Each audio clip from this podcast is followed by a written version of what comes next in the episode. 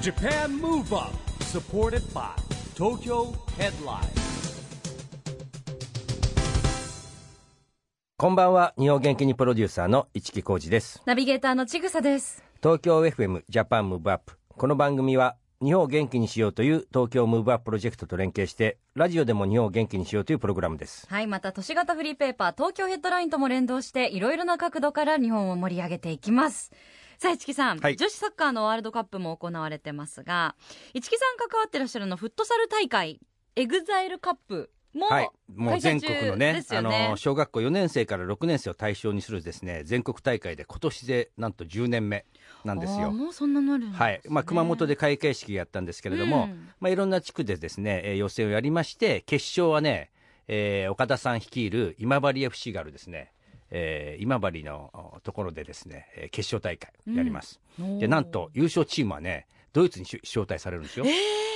まあ、今年までだったらドルトムント行って言ってたんですよねえーえで、その、あっちのねあの小学生チームと対戦とかするんですえー向こうのフットサルチームフットと。サルチームとえーで本当は香川選手に前に香川選手もあのアンバサダーなんで、うん会いに行くんですけども残念ながらですねあの移籍しちゃいましたよねはいトルコのチームに。そうですねということで、はい、今回は選対戦だけだったんですけ手どそうもなんですね、はいえーでもすごいグローバルな、ね、プロジェクトのもうグローバルですよサッカーももさあ今夜のゲストはサッカーといえばもう番組ではおなじみのこの方です、元 J リーガーの水内武さんです、はいまあ、現在ですね開催されている女子ワールドサッカーそしてですね男子日本代表についてもいろいろ聞いてみたいですねはい、この後は水内武さんのご登場です。ジャパンムーブアップ、サポーテッドバイ東京ヘッドライン。この番組は東京ヘッドラインの提供でお送りします。 JAPAN MOVE UP それでは今夜のゲスト、水内武さんです。こんばんは。こんばんは。よろしくお願いしまよすろしくお願いいよろたしくお願いししまますす。。ご無沙汰してますね。そうですね、ちごょ無沙汰っと飽きましたね。ラストが今年のでも2月。 2月だからあまあそう4ヶ月うん、そうですね。だねうん4あヶ月ですかあ、ねよく出て ますね。本当にありがとうございまあす。のいえいえサッカーネタの時はですねもう必ずまあ不可欠水内さんを呼ぶことになっておりましたそういなやいや、もう突然すぎるんでね。いやまあ すいませ そんこでこう空いてるっていう自分が嬉しいです ね。なるほどありがとうございいやますいや、とんでもないです。よろしくお願いしま本す当。に聞きたい時に来てくださる、えーもちろん今回水内さんにお越しいただいたのは FIFA 女子ワールドカップフランス大会が開催されたということでいろいろとお話を伺っていきたいと思います、はい。えー日本はイングランドとアルゼンチンスコットランドがいるグループ D うん、ということなんですが、そうです本ね。日実は収録しているのが6月18日なんですがこの段階では第3戦おのなるインほどグランド戦の結果がまだねちょっと分かってないので、放送の頃にはそうですねもう結果が出てるんですけれども、まえー今まあ、初でね戦で、はいあのーまあ、一番格下と言われるアルゼンチン。うん男子だとね、うんもう優勝候補なんですけど、はいええ女子は、あの、勝ち点取ったことなかったんですよ、ワールドカップで。うんえまあ、その相手に、0-0で引き分けてしまったんですよね。うんで、まああ、ら勝ち点を与えてしまった形なんですけどーも、で、まあ、2戦目はあのスコットランドと戦ったんですけど、スコットランドに負けるともう敗退が決まってしまうような状況だったんですけど、うんまあ、そこで勝って、すごくいい試合をしたんです、その時は。うんまあ、アルゼンチンとはもう全然違うサッカーが出てきて、これチームによって、ってはいいうかた対戦相手によってなんでこんなに違っちゃってるんですかね同じ選手指揮とかかるんですかねあ、今回、うん2011年のワールドカップで、なでしこジャパン優勝したじゃないですか。はいえで、その次の4年前の大会っていうのも、実は準優勝してるんですえうよ。んうんうんで、その時のメンバーっていうのはやっぱりほとんどこう変わってきてて、なるほど、まあ、2、3人残ってるかなうんどうかっていう状況なので、まあ、世代交代というところですね。で、まあ、あの、若い選手が中心になってきてはいるので、うんまあ、あの、そのワールドカップっていう舞台、あとは、あのーオリンピックも前回出れなかったので、はい女子は。ああそういう国際舞台での経験っていうのが、あの、まあ、トップチームというかね、あの、世代関係ないところでは、経験がまだ浅かったっていうのはあると思うんですね。なるほどそれが初戦で少しこう、硬さとか、うんなんかこう、チャレンジしなかったりとうか、ん自分たちでこう、大事に行き過ぎた部分があったんですけど、まあ、それがこう、このスコットランド戦ではもう勝たなきゃいけないよっていう状況の中で、もうなんかすごく彼女でも吹っ切れたようなうん感じのサッカーをして、すごくいいサッカーができた。なでしこらしいサッカーが今回できたなというところですね。まあ自力はあるってことですねじゃあねやっぱねそうですね。まあ、イングランドが多分このグループでは一番強いんですけど、まあ、経験っていうところ、あとはまあ若い選手なので、こういう戦っていく中でやっぱり成長して成長していくわけく部分があるとですね思なうるのほで、どああまあ、前々回優勝した時も、下馬評ではあの優勝するとは思ってなかった時に、なでしこジャパンはこう、だんだんだんだんこう強くなっていってうん優勝できたので、まあ、今回のチームっていうのもそういう風にあってほしいなというのは、うん正直なところですけどなねるほ。どうん。外国から見て日本ってどういうチームだと今の段階で思われてるんですかねやっぱり優勝経験があるチームですし、前回大会は準優勝チームなのでうん、当然マークはされますよねうん。で、やっぱりなでしこの特徴というのはしっかりボールを回したりとか、うんあの本当に全員でしっかりとあのグループで戦っていくっていうところが注目されるところなんですけど、あと、まあ、他のチームっていうところは個人技というよりもあの、まあ、個人技個だな強さ、うん例えばイングランドとかスコットランドっていうのは大きいんですよあのこの前スコットランドの試合見た時に日本の菅沢っていう選手フォワードの選手なんですけど、うん170ぐらいあるんですよはい女子ではまあ大きい方じゃないですか、うんだけどその選手よりディフェンダー相手10センチぐらい大きいんですよええテレビで見てても。やっぱそういう選手が、あの、相手チームにはいるので、女子のディフェンダーとかね。だからそことガチガチ当たると、やっぱりなかなか難しい部分があるんですけど、うんそこをうまくかわせることができれば、当然なでしこのペースになりますし、うんまあに逆に相手チームはそういうところを潰してくるっていうところ。なので、まあ、あのーフリーキックとかコーナーキックみたいに高いボールで来られると、ちょっとやりづらいかなっていうのはあるんですけど、うんだから日本に対して逆にそういうことをやってくるチームはあるかもしれないですよね。うんなるほどね、うんまあ体格差ってやっぱサッカーでも大きいんですねいや、大きいですね。あの小柄な選手は小柄な選手のうんなんかこう、特権みたいなこうだからそれはもちろんつばしっこさみたいなのだったりとかもあありますあります。いはい。だけどやっぱりね、女子の方が男子よりもより特徴が出ちゃいますね。へーだから女子でも速い選手当然ね、うんいますけど、はいあの、つば抜けて速いかっていうとそこまでではないし、うんうまくてもやっぱ潰されてしまう部分があるんですようね。んだけど、高さっていう部分に関してはどうしようもないので、まあ、確かヘディングですもんねやっぱねね高さそうでそう負けちゃいますもんねねジャうンプ力とん、だかからそれをそうさせないような試合うをん展開をしなければいけないし、うん長いボールを蹴らせないように早く寄せたりとかう、んまあ、そういうのを徹底して90分やっていかないとう、んやっぱり日本のなでしこジャパンっていうのは勝ち上がるのは難しいですよね。なるほどねそう思うと本当国内でやってる試合と、うんはいあの国際戦っていうのは全然なんかもう練習の仕方かそうらそうもちろん気そう持ですちねの持ってき方から違いますよね。はい、で何人かあの海外でヨーロッパでプレーしてる選手なでしこ見ますんで、うんそういう選手はまあ普段からね、うんやっぱりもう大きい選手たちとやってるので慣れてますから、うんまあ、その辺の経験値ってものを若い選手たちにやっぱ伝えながら、試合をしながら、まあ、成長していくっていう今回のまあなでしこジャパンかなっていなるうほどね感じですねちなみに女子サッカーは今強い国はどこになるんですかね。優勝候補はね多分フランスですねフランスは、まあ、地元開催っていうのもあるんですけおどー、えはいフランスはあの開幕戦で、まあ、韓国との試合見たんですけど、うん4-0ぐらいで勝ったんですよ、ううんん全然違いますうーんないはるほどねもうアメリカがすごい得点差で、うんこの間タイそうですねに勝ったりもしましだたかよらね。 13対0でした13ね。対0ってすごい13ってなかなかサッカーでないですよ野ね球みたい だなかスコらアあのタイもあのどちらかというと女子サッカー発展途上というかまだこれからっていうところなんですよね。でタイの選手と選手ってもやっぱり小柄なので、うんでアメリカのパワーとスピードっていうのは、うん多分彼女たちもけなかなか対戦したこともないぐらいの本当もう男子とやってるぐらいの感覚でやったんだと思うんですよなるねほ。どね、まあそういう意味では、ままあ、アメリカとか、まあ、ブラジルも含め、えーまあ、イングランド、フランスあたりは強いですね。うんうんの男子とはまたやっぱ強い国って少しずつ違ってきたりそうですね、まあ、ブラジルは強いですけど、アルゼンチンはね、僕もなんか今回、勝ち点取ったの初めてだって聞いたときに、昔の日本を思い出しましたけど、ああなるほどねあんまり女子がやる習慣っていうのがないのかもしれないですし、ヨーロッパの方が、まあ、ドイツとかね、うんあのヨーロッパの女子の方が比較的、そのリーグ戦もしっかりと確立されてますし、うんまあ、アメリカが一番メジャーにはなってるんですけど、サッカーは。やっぱり大きい選手がやるのは、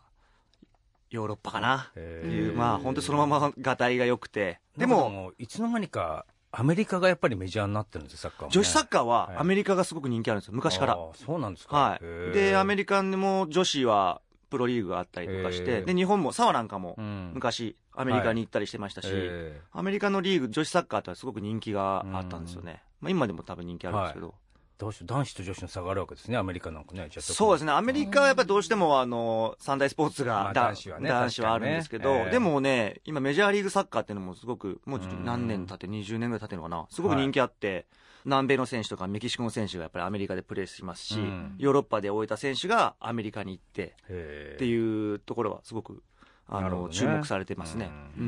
ん水内さんが今は回い注目されてる選手はいますか、あの菅沢ってさ今さっき言った菅沢というフォワードの選手なんですけど、うん彼女はあの、まあ、浦和レッズレディースのフォワードなんですけど、あのねススナックのママみたいな感じなんですよね。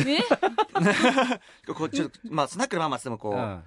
イケてる感じでこう刈り上げて、うん うおん、ーかっこいいんですよ。見た目がそうそう そうそう。その水内さん、スナックのまま借り上げて、いや いや、スそれナはックの偏ままっ、たイメージですスナックのままって言うとなんかあれなんです けど、そう借りか上げてますかね。いやいやそんなイメージないんですけどなんかね、こう男っぽさがある、かっこいい女子で。あーなるほどなるほど、うん、で、すごい体も大きくて体張ってやって、この前も得点 PK で決めてるんですけど、うんまあ、彼女なんかはこの大会でよりこうチームを引っ張っていくような存在になってほしいなといううんところはありますね。なるほどねうんまあ、エースストライカーなので注目してみてください。うんわかりやすいので。あとは岩渕というちっちゃい選手、うん日テレベレーザからはいずっとヨーロッパにも行って、えまあ、天才少女と言われてたんですけど、まあ、その選手たちが怪我もしながらでも、まあ、今回はこう出始めてこの前もゴール決めたんで、まあ、岩渕菅沢というところは注目ですね、うーん本当にあの水内さんの注目選手は、まあ、あの番組でこうお名前が出ると、うん絶対その後活躍す活る躍っしてていますうか感じがするんですよね、男子の方は、はいあの以前から水内さんも注目されてるとおっしゃってた、うん久保建英選手が、はいはいはい日本代表戦それこそデビューされてしましたえねこれすごいですよね。ねえだって、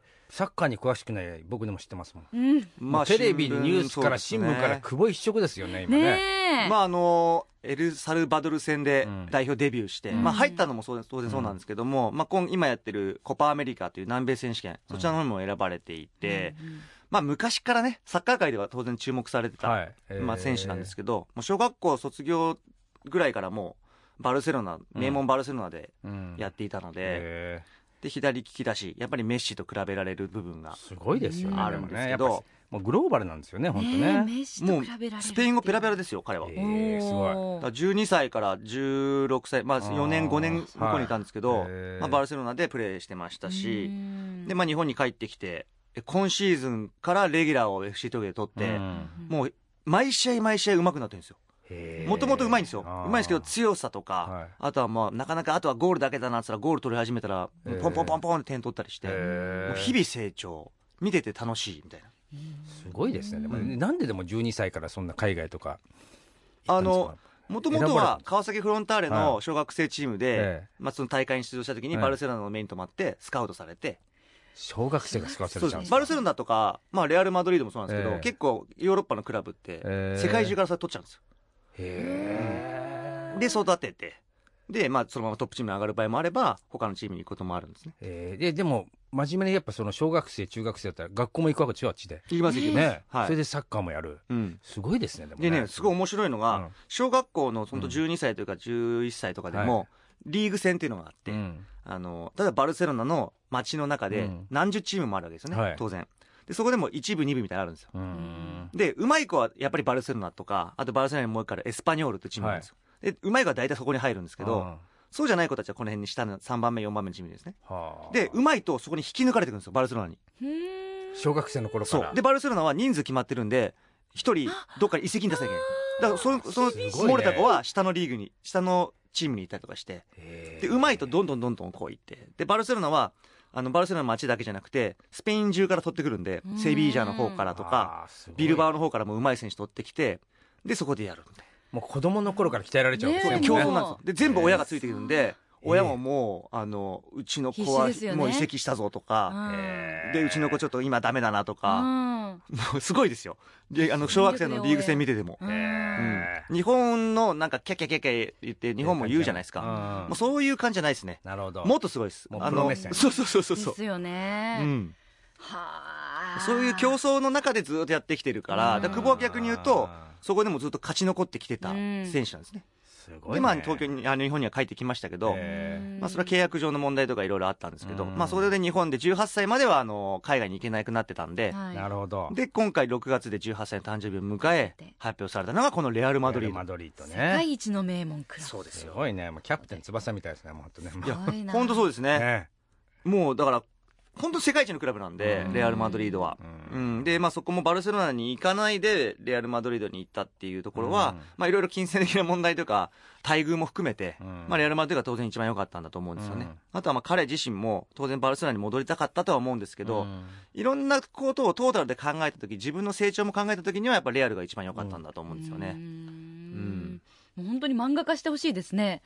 うん、いやで出てくるんじゃないですか、その久保う選ちい。やもうあの高橋先生よね高橋陽一先生は「キャプテン翼」のうんねあの作者ですけど翼くんはバルセロナに行ってるじゃないですうか、んうんで高橋先生バルセロナに行くとうんあのすごい VIP 待遇なんですよえあ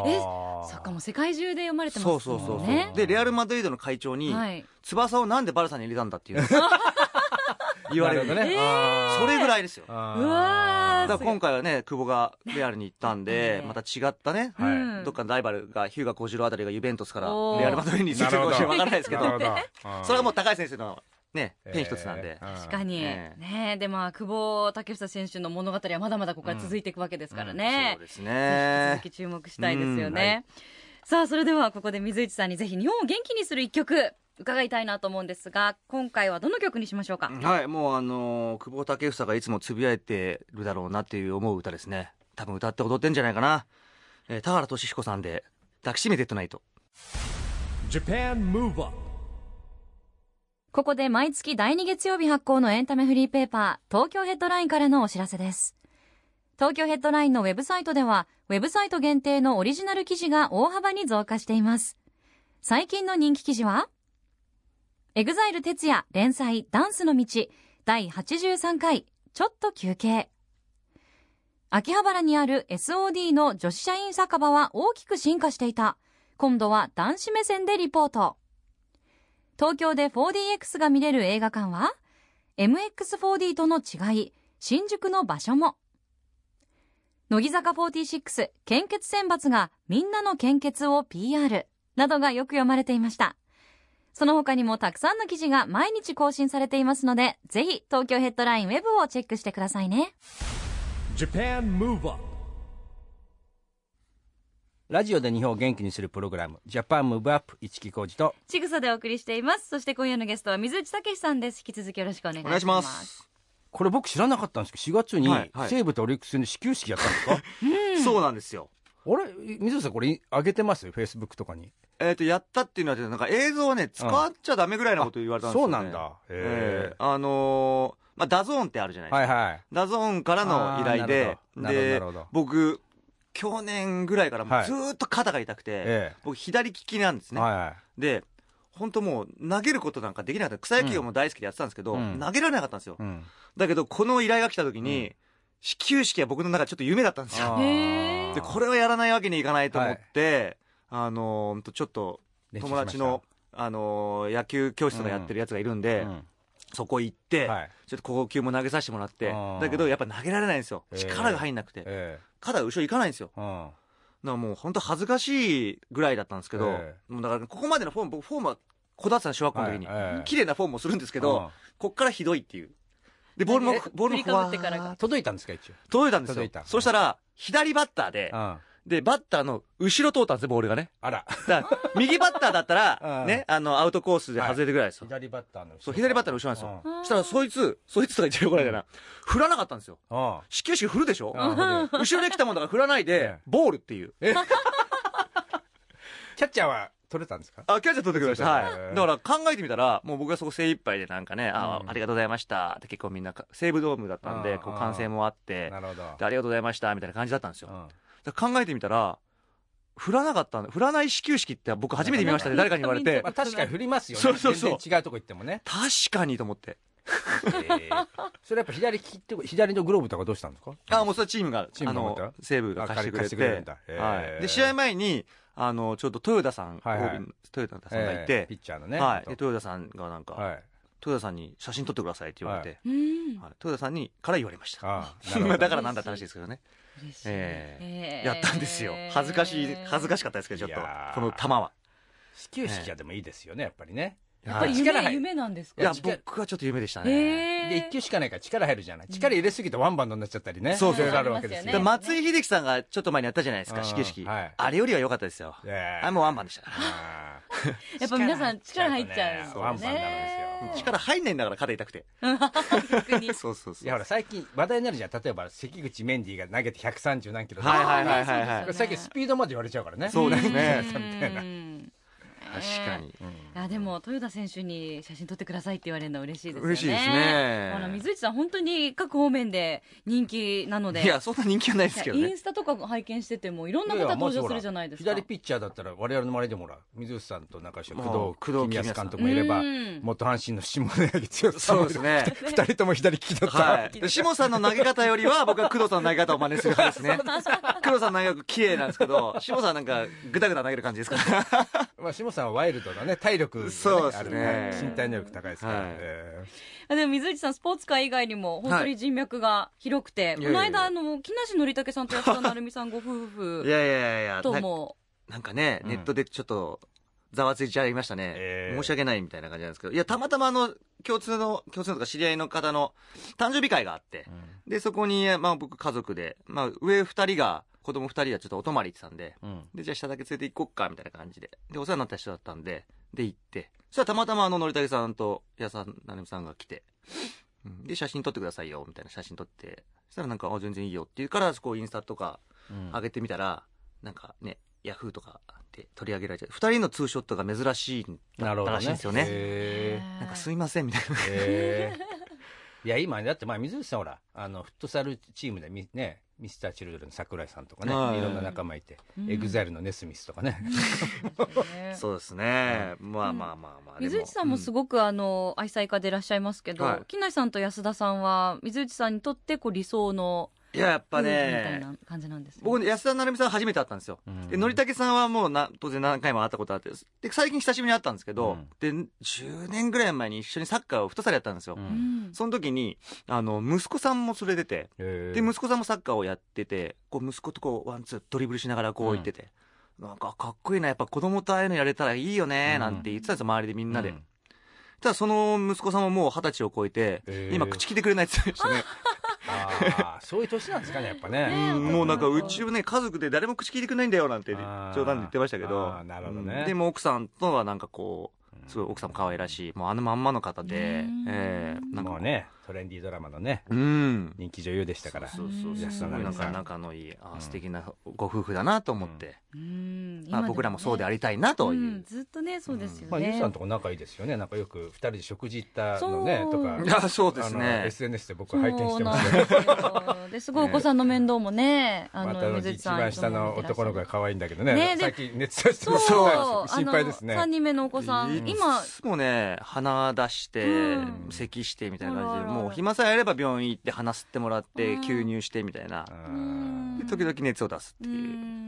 今おいくつなんでしたまあ、1歳5ヶ月ですね。あーちょうど一番なんかこうねもらいやすそうですね、あもうずっとです体。ね調崩しやすいうん、でも最近ね、あのーボールを蹴り始めましたね。えーもうですちかっちゃいボールがあって、うん1歳あの5ヶ月でうん、あの手でこうやって最初ボールをパンパンはやいってたんですけど、うん保育園で、うん保育園の廊下で、なんかもうボンボンボール蹴ってる子上の子がいるんですよ。えーでそれ見て多分蹴るようになって、えーでいきなりこう、ちょこちょこちょこってそのボールに向かって、キック、キックっていう。おすごい。キックってもう言キうッのク覚えた。えーえでー今1歳5ヶ月ってそんな言いますっけまあ、なんか言葉を覚え出すうん、感じ結かな。構ね、バナナとか、パパン、。バナ ナ。パンバ食べナ物、ナ食べ物からキ食べッ物。ク でも食べ物と並ぶぐらいでもじゃあ好きってことですよねで、僕、あの、サッカーをこう見てたら、キックって言ってました。へい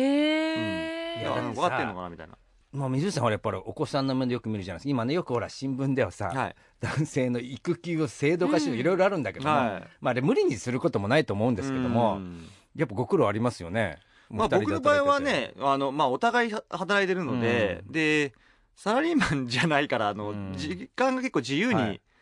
できるっていうのもあるんで、うんただね、僕は子供の面倒見るのはう、ん普通のお父さんと比べちゃうと、はい、ちょっといいけないなと思いますね。あそうですかはい。僕ほど多分やる時間ないと思います。あー暇なんでね、僕。いやいいややいやお忙しいあーええだからこう例えば保育園行ってる、うん子供たちが小学校行ってる間に、なんか例えば仕事だったら、うん打ち合わせとかも仕事だったら、はいそこに入れてくださいとかうっんてなる、うんあとは泊まりはあまりしないようにしたりとか、っなるほどねていうのはありますすけど、いやでもいよいよ今年も夢の課外授業はですね、はいあの全国展開しておりますんで、はいはい水内さんがもうほぼレほぼっていうかもうレギュラーだなそうですね福岡で始まるんですよ、はいはい、福岡まだね、はい、福岡はまあ泊まりで行くので、えーひかできるだけ行けるように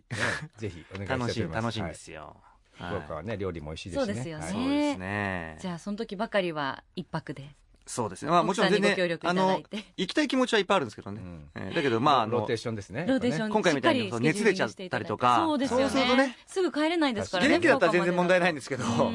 んちょっとあのお子さんの体調と相談しながら、うん引き続き夢の課外授業をじゃねあもうよろしくお願いしますはよろしくおよろしくお願願いいししたいと思いますえー、もういつも水内さんを呼ぶとねもうあっという間に時間が過ぎてしまうんですけれども、あっという間にお別れの時いや、間にもう来週分も取りま すから。二三週分ぐらい経ってた。は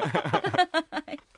えーじゃあぜひお別れの前に一言、えーじゃあ今の、なんでしょうね、世の育児に頑張ってるお父さんにメッセージみたいなのをあー最後そうであんすねまり実はいただいたことないかもしれないですね。あの、僕的には、あの、おっぱいをあげる以外うは、ん何でもできるんで、男さん。だからそれがもう、あの、別に、子供の面倒見るだけが育児じゃないので、う例えば、お皿を洗うとか、確か洗に濯するとか、あー洗濯するだけじゃなくて、干してうん、畳んでしまう。もう、そこまでですね。そこまででそすこまよででねき。るのがすごいなう。んいやえーまあ僕の方が時間があるんで。あー 僕も最近ね、洗濯機の使い方やっと覚えました。もうねわダメですもうダメですね。本当にダメですね。自分でやらないと覚えないんだでよ。もよかったですね。そりゃそうですもうよ。今の時代に生き生きてられなかったかもしれない。今なんで2、30歳若かったら、五木さん今すごい辛いかもしれない洗濯機あでするよ、よ。もう2、30年前。いやいやいや、昔のこだとはから今習いでこれじゃないですよ。あさすがに。スイッチ入れるだけじゃ今ダメな時代ですから、そのそうそう水内さんおっしゃってる通あり今のが難しいんじゃだなかいら今だのっ方がいじゃろあいろやらなきゃいけないんです洗っ干すまあか、干して干すまでか、干してあるのを入れて畳ん畳んでうん、しまうまでて、うん、それできるよ。あ本当ですかやってるやってるもちろん。あちょっと当見たり直前しじゃん。たかも今自分の日初めやって見直ぱしたか自も分のとこ入れるとこがあるから、うん自分で入れる。うん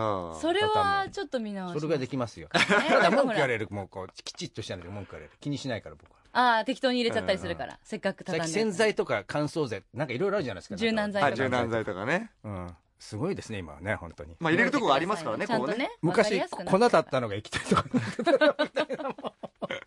そう進進化してますから。はいはいよくわかんない洗濯の話で終わりました けど一木さんは進化してるというこ とね、で一木さんも進化してるということで、じゃあまたあの次回来る時もいろいろと楽しいお話期待してますんで、引き続きよろしくお願いしあまりがとすうご。ざいました。あえー今夜のゲストは水内武さんでした。ありがとうございりまがしとうたございます。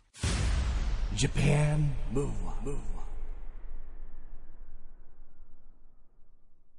今日は、というか、今日も水内武さんに来てもらいましたけども、まあ、軽快なね、話術でもうね、盛り上がりましたね、今日え今日うも。いつはいも、お別れするのが名残惜しいですよもねう面白いですよねうんえーまた次回も、はいサッカーのネタの時にサッカーネタの時はね、もうほぼいつもね水内さんに来ていただいてまくすから、はいさってますけど。ねえあの今度全然サッカーと関係ない時にサッカー以外のお話に絞って聞くっていう回も、なるほどね。ね、はいいですね、うんいろいろご家族のこととかも伺っていきたいと思います、ジャパンムーブアップ今週はお別れの時間ですが次回も元気のヒントをたくさん見つけていきましょうい。はい。さあ、いよいよ東京でオリンピック・パラリンピックが開催されます。そんな2020年に向けて、日本を元気にしていきましょう。はいジャパンムーブアップお相手は、市木浩二と、ちぐさでしたそれではまた、来来週週ジャパンムーブアップサポーテッドバイ東京ヘッドラインこの番組は東京ヘッドラインの提供でお送りしました